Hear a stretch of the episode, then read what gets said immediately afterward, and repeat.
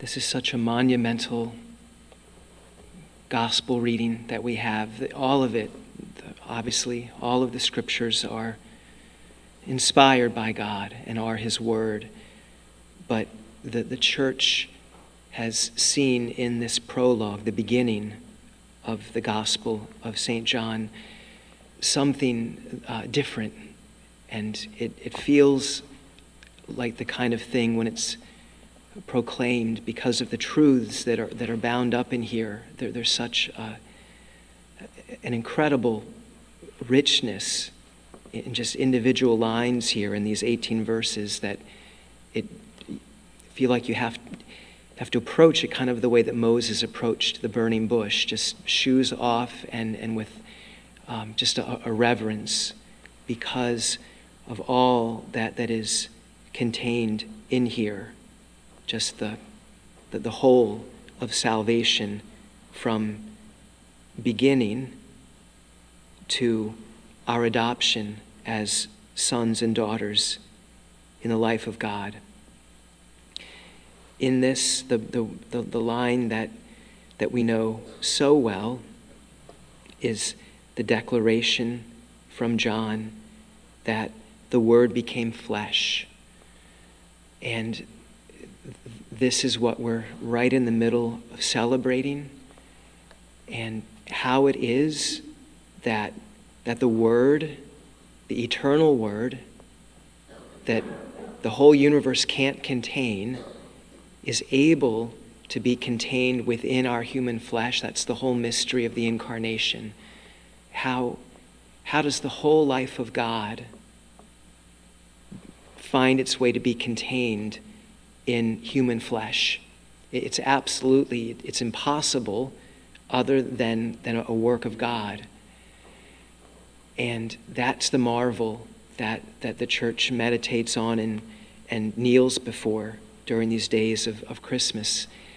But in that, re- remember again that, that in, in the incarnation, the Lord did not only change that that one human body and and and and, and person to, to fit his divine Son into him, if you can put it that way, but but all flesh, all humanity has been changed in as much as, and you've heard it in, in the, the the prayers throughout this Christmas octave, something's happened that, that now opens up for us the possibility of a union with God that we had never known before. Always made in his image and likeness, yes. But the, the prayers throughout this octave of Christmas have all kind of been pointing at and moving around that reality of the union of our humanity with God. So it, it happened in, in an A, a, a beautiful, irrepeatable way in the, the union of the Son of God with, with our f- human flesh in the womb of the Virgin Mary. But but it, it affects us because the, that union is is what's now opened up to all of us.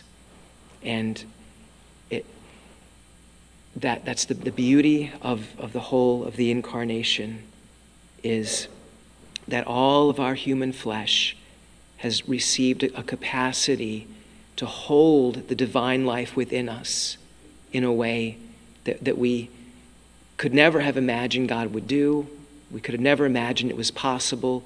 And again, as the church often kind of sums up this whole mystery, God became man so that man might become God, not in a way that we that, that we somehow are suddenly not human and we, we are like taking the place of God, but but the whole idea that the union between God and man now is such that, that we are given a, a full participation in the very life of God. This is all so deep, but it speaks about his love that he would do it. It speaks about your dignity, that, that you are you have a capacity for God in this way.